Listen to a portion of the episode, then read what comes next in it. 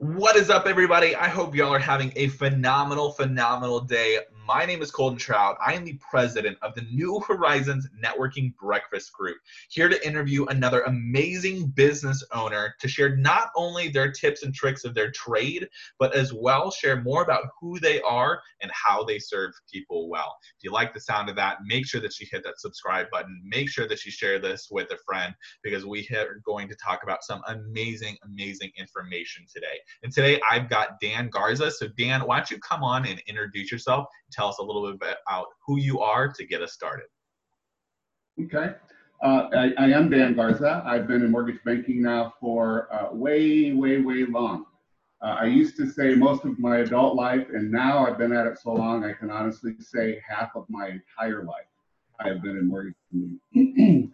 and uh, which means I've seen uh, every kind of market condition you can think of, including back during the 80s and the Carter years when interest rates were way into double digits, and then you know the falls and just everything in between. So uh, I've been at it a long time, and I would love to share more about me personally if you'd like to hear it. Mm-hmm. Yeah, absolutely, Dan.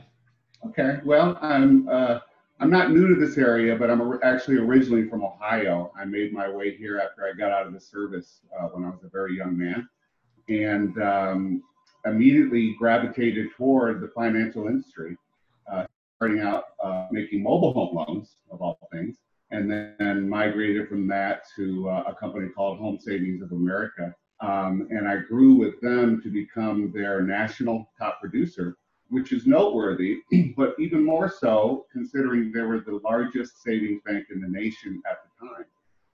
And a California based association at that, which means for me, way over here in Texas, the state claim to the number one top producer uh, kind of blew them away, uh, kind of blew me away. But a lot of what it took to uh, achieve that had to do with sort of the discipline I learned when I was in the mm-hmm. military. And I sort of adapted it and did really well with it. So um, anyway, I, I actually left working for a bank when they got bought out by Washington Mutual. That was a long time ago and was one of the first to be licensed as a mortgage broker in Texas. In fact, my mortgage broker license was uh, 123. And I tell people a joke about a complaint I got one time uh, from a lady that didn't like one of my loan officers. And uh, she said, I want your license number. And I said, 123. Damn it, give me your license number. but uh, anyway, uh, starting in about 2000, I grew my own mortgage broker operation to about 50 employees and was a member of a network group then that had a merger acquisitions expert. And he started hitting me up about the idea of selling my company. And I didn't have any interest in selling my company at the time. Uh, but he kept coming back over and over again and, and said, you know, every smart business owner has an exit plan which is true, I suppose. Mm-hmm. And uh, he said, You're a smart guy to capture the equity you've built in your company, maybe go build another one later. But um, so after being sort of convinced that that might be a good idea, I reluctantly went to my key employees and said, I'm going to sell the company. And so he brought a buyer, and I rejected the initial offer. And they came back a few more times until I finally said, "If you're willing to pay me that for this company, right?" what's ironic about that story is this took place in late 2006. And for those of you of us that remember what happened in 2007 and 8, the bottom completely fell out of the housing market and the financial markets. And uh, literally a month or two after I sold my company, I couldn't have given it away. And you know, no hard feelings on the people who bought it because none of us knew at the time just how things were going to play out but I dodged a huge bullet. And a friend of mine who convinced me to sell my company really did me a, a, a good service, needless to say. So um, anyway, I took a little time off after that sale, uh, literally sat on the beach for a little while and got bored. and um, and uh, went to work for Bank of America. And my resume was looking pretty good by then, and so they grabbed me up. And then uh, about three years after that, Wells Fargo recruited me. And so I, I jumped ship and went over to Wells. And uh, not to sound like a guy that gets around, but about three years after that, Chase Bank came calling. And uh, so now I'm. They all want you, Dan. So they all want you. Well, my point is, I, I kind of get to brag about the about the fact that I've worked for all the big players in the industry. I sort of know how they do it from the inside. So when I compete with them, in, you know, in my world today, uh, I know really do know what I'm talking about. And if I'm competing against a Chase, for example, I, I kind of know what their rules are like. And in fact, you and I shared before we went live here during our short chit chat session that uh, Chase recently, in light of current uh, unprecedented events, um, has really raised the bar and won't let anyone buying a home with a conventional loan put less than 20% down. Mhm. Won't talk to anybody with a credit score below 700. Wow. And, uh, yeah. Now, I can't, I'm not a spokesperson for Chase, so if you're a Chase customer out there, be sure and check and get this message firsthand. But I did hear that from two very reliable sources. So Wow. That's crazy. anyway, yeah, it's true. So uh, about a year ago, I left uh, Chase uh, because I felt like it was. There's an entrepreneurial spirit in me dating back to when I was a mortgage broker. And I was overdue. In fact, during those years working for the big banks, there was something in me that always felt like, you know, this is I belong out there on the front line, being Hmm. my own kind of person, company. And so I um, I went out and uh, went to work for a company that actually paid me with a W two, but only because I think they have to. Otherwise, they give me a 1099. Truth is, I don't even know who my boss is. So I'm self-employed. And then I went a step further and recently applied for a broker's license. And that's a step above being just a loan originator. And that means that I can actually correspond and work directly with wholesale lenders and offer their products. And when you get a dozen of, of them or so together, you can offer a menu that numbers in the hundreds, literally. Mhm. uh, programs available for every type and kind of buyer. So anyway, in my effort to get the word out and to uh, and to keep my name in front of the many many people I've made loans to over the years, uh, I looked around and found this network group, and that's where I met you, Colton. Yeah. others. And, uh, have jo- since joined a few more, including the local chamber of commerce. Mhm. And that, that kind of brings us to today. Wow, that's awesome. That's awesome. And I love too how you had mentioned that, you know, you were working at Chase, but then you got that entrepreneurial itch. And I know every single entrepreneur that I've ever talked to that has ever really worked a job has always come to that point where they're like, I need to be working for myself, building my own company, building my own dreams, not working for somebody else, not working to build their dreams, but working to build my own business. And I think that's something as all entrepreneurs we can all rally behind and we can all celebrate that you made that move because it's a big move for sure. But it's definitely one that as as entrepreneurs we all really enjoy that move. it's so freeing. Absolutely. You and I think are, uh, very much alike when it comes to that. Mhm. It was overdue to happen. Yeah, yeah.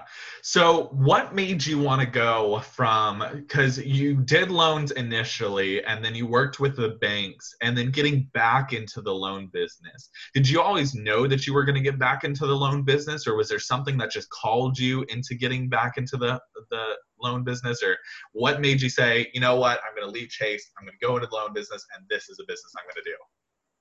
I'm laughing only because no, no time during my little speech did I say that I got out of the loan business. It was Oh. always in loans It's while working for banks. Yeah. Oh, wow, that's funny. Yeah. Yeah. That, in fact, that it's that skill set that the banks were most interested in. Mhm. And had they asked me to play any other role at the bank, I don't think there's any way I would have done it. Yeah, yeah. So what? So what made you all the way back whenever you first got started then get into the loan business? Was it just simply like the financial side to it, or is it just something that clicked for you and you're like, I love this, I love helping my clients in this way, Yeah. and a whole bunch of joy from it.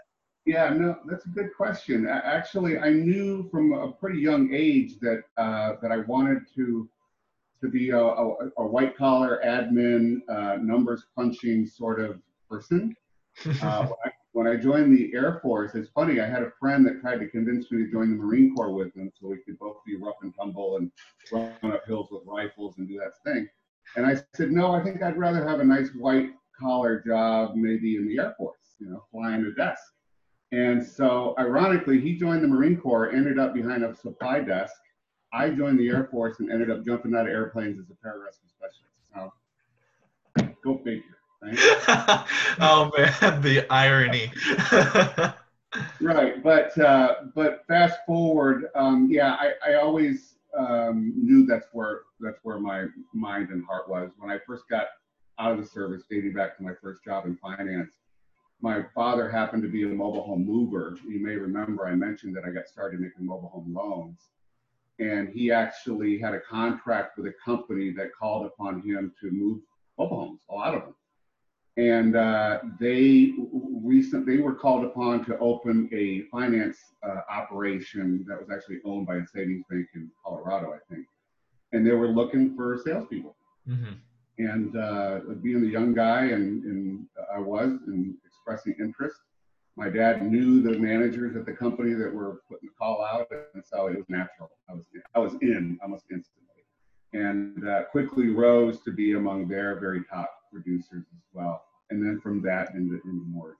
that's how it got started. Wow, that's awesome. So it's, it's so it's really the opportunity that presented itself. So yeah. and that's actually kind of funny too. Um, so when I was not first getting started in entrepreneurship. I've been an entrepreneur and starting businesses probably for the last 11 years. Um, but when I got into the financial services, it was it was all opportunity. So and I quickly rose within the company that I was with there, and I absolutely fell in love with it. And that's actually what led to me doing my coaching business. Was I moved from that financial services company, did extremely well in it, and then moved over into doing the business coaching that I do today, um, which so but uh, once again you know uh, opportunity it presents itself and when you embark on it it leads from one thing to the next and then bada bing bada boom here we are and yeah, so that's awesome that's awesome um, so let's do it sorry.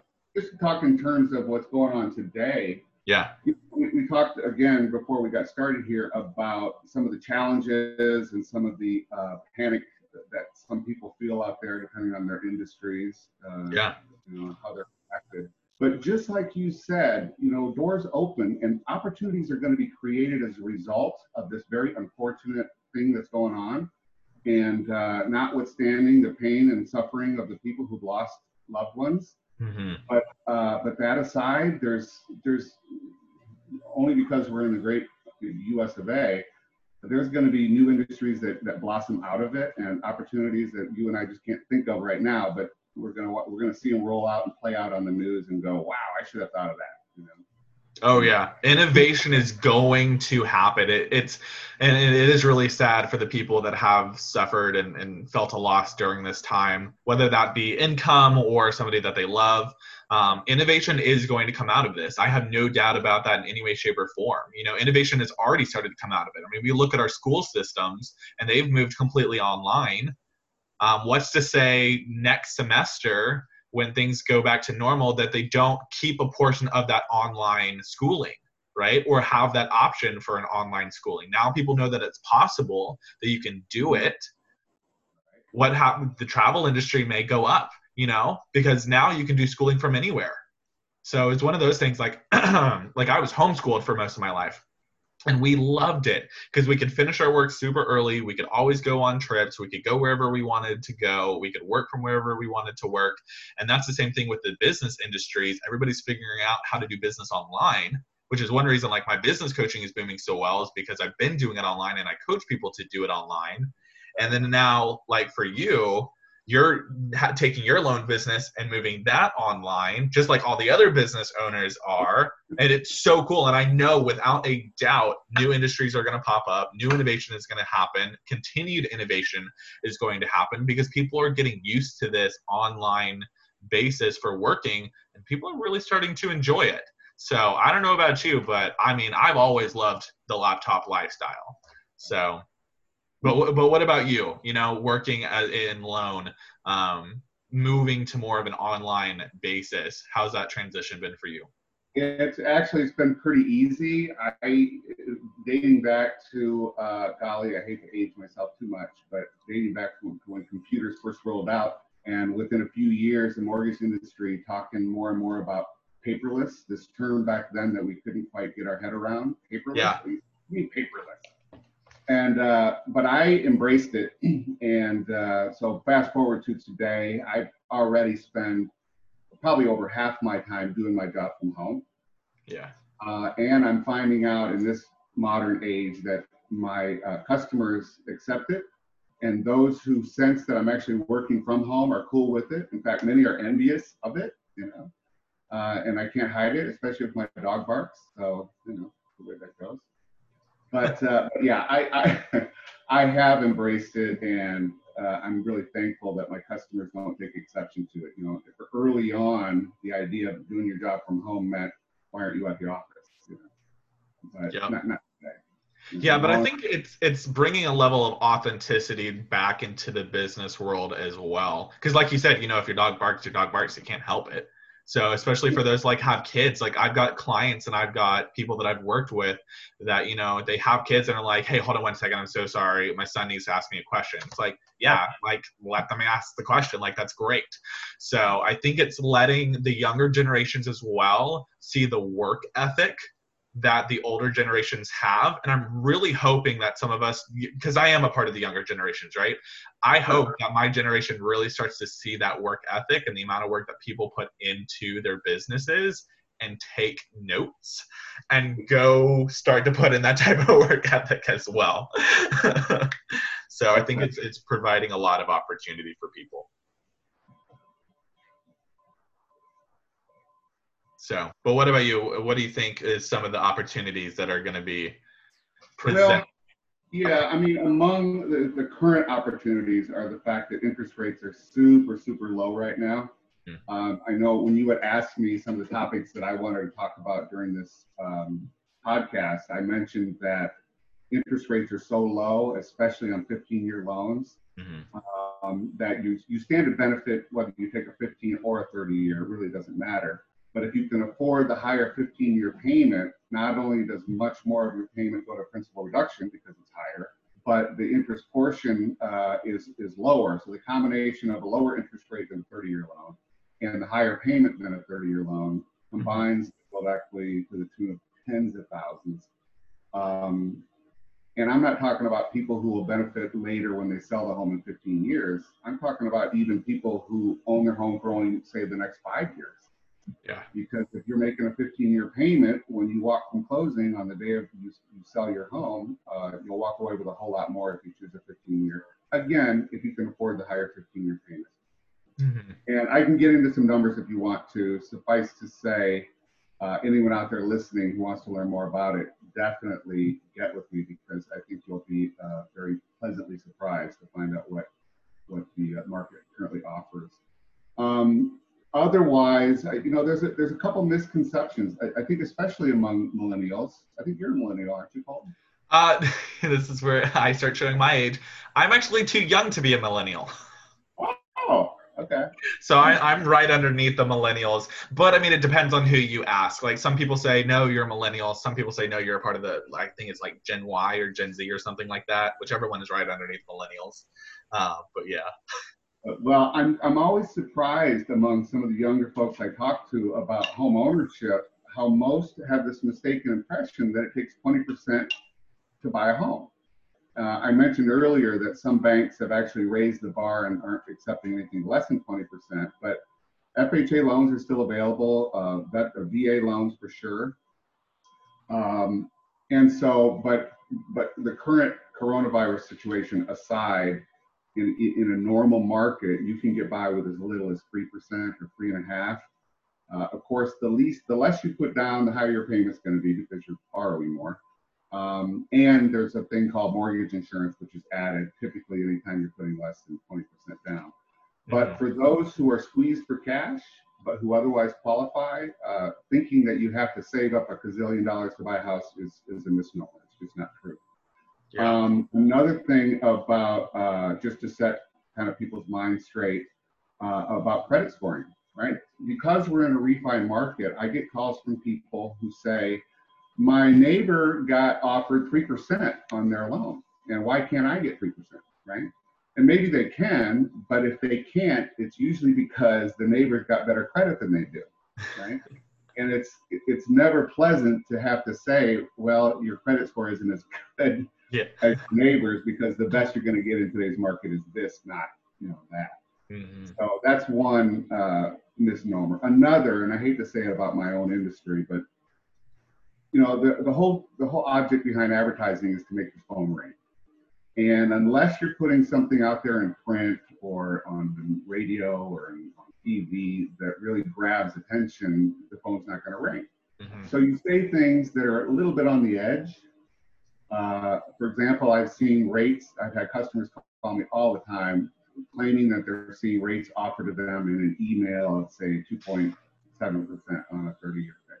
Well, the truth is, most any lender can get you 2.6 or 7%, but only if you're willing to pay three or four points to get it. And three or four points is a lot of money. It's usually cost prohibitive. It doesn't usually make sense. And most legitimate lenders, including all the big banks and us, quote rates at zero points and then later talk to our customers about lowering the rate if they want uh, at an, an, additional expense, which usually only makes sense if you plan to be in the home for a long time because you got to recover that expense. So otherwise, uh, lots of moving parts to making a loan. Um, you know, there's uh, two sides or several sides to a, an equation when a person buys a home. There's the realtor doing their thing and the lender doing their thing to get things ready, the title company, the appraisers, the survey companies. There's all these pieces working in, in unison.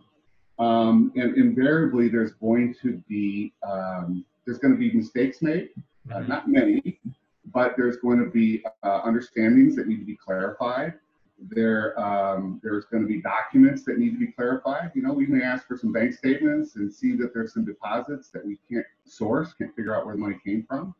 And uh, if it's money being used to make your down payment, it can't come out of thin air, right? You got to make sure it's yours. So, you know, sometimes mattress. yeah, exactly. That's funny you say that because there's a term in the mortgage industry called mattress money. Yeah. and uh, and it's actually for some loan types an acceptable source if culturally it's not uncommon. Mm-hmm. And that's a, that's a tricky one, uh, and it's definitely an underwriter's call on a case by basis. But mattress money actually can be used. So. Um, and generally speaking, there's basically four things that any lender looks for. We call it the four C's, right? Capacity, you have the ability to repay the loan if we give it to you uh, collateral, kind of down payment you have. If the down payment's low, we hope your credit is better. Speaking of credit, that's one of the C's also. And then the fourth one is, is character, and that speaks to job stability.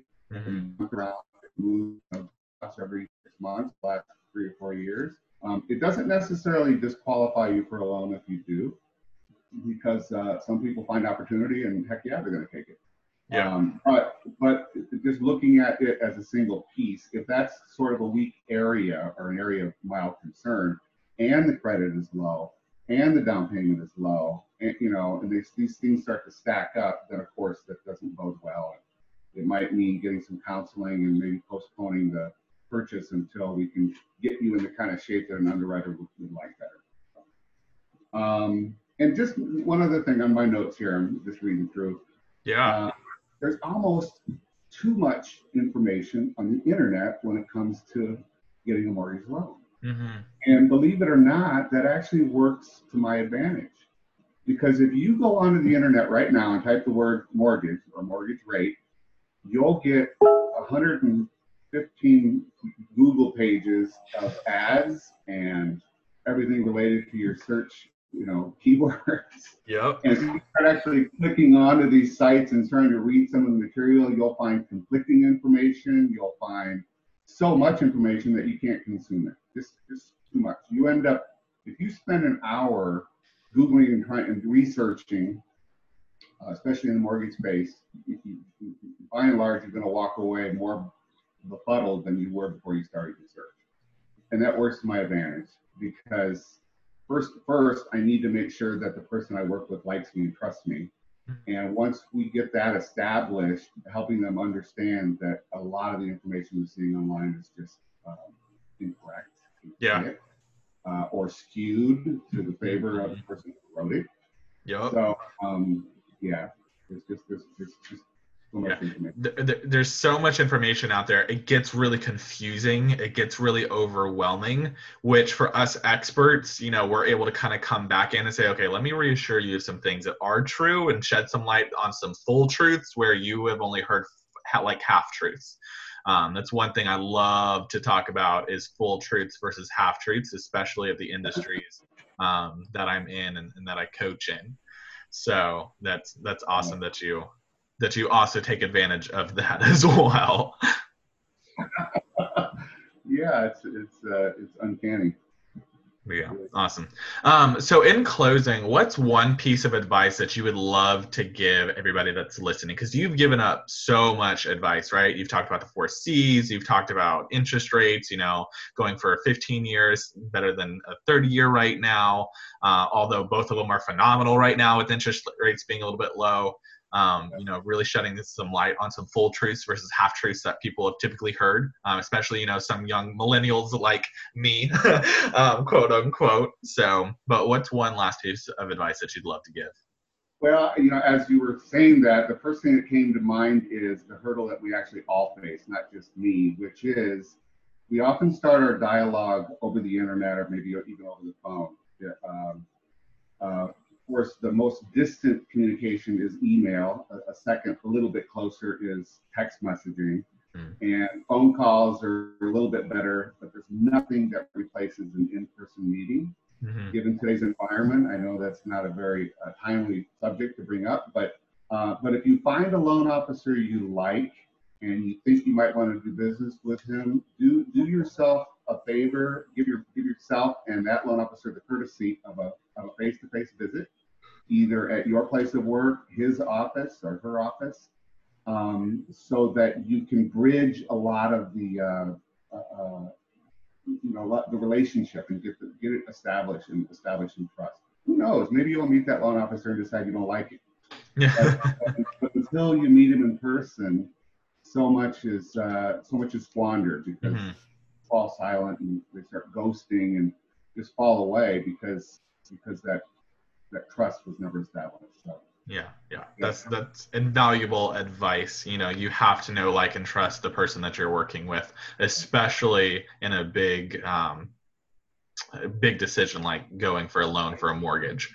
So, but Dan, thank you so much for coming on the podcast. For everybody that's listening, uh, Dan's bio and links are down in the description below. So make sure that you take advantage of that. You go read his bio, you go check out the links that we've got posted down there. And if you've got any questions, make sure that you give Dan a call. Uh, make sure you also smash that subscribe button and you share this with a friend um, because this was amazing information for every single. Ad- if you're over 18, you probably need to listen to this podcast. um, so so, other than that, make sure you share this with a friend. We are so thankful that you took the time out of your day to listen to this podcast, uh, and we are looking forward to talking with you soon. Dan, thank you so much for coming on. My pleasure. Thank you, Colby. Take care.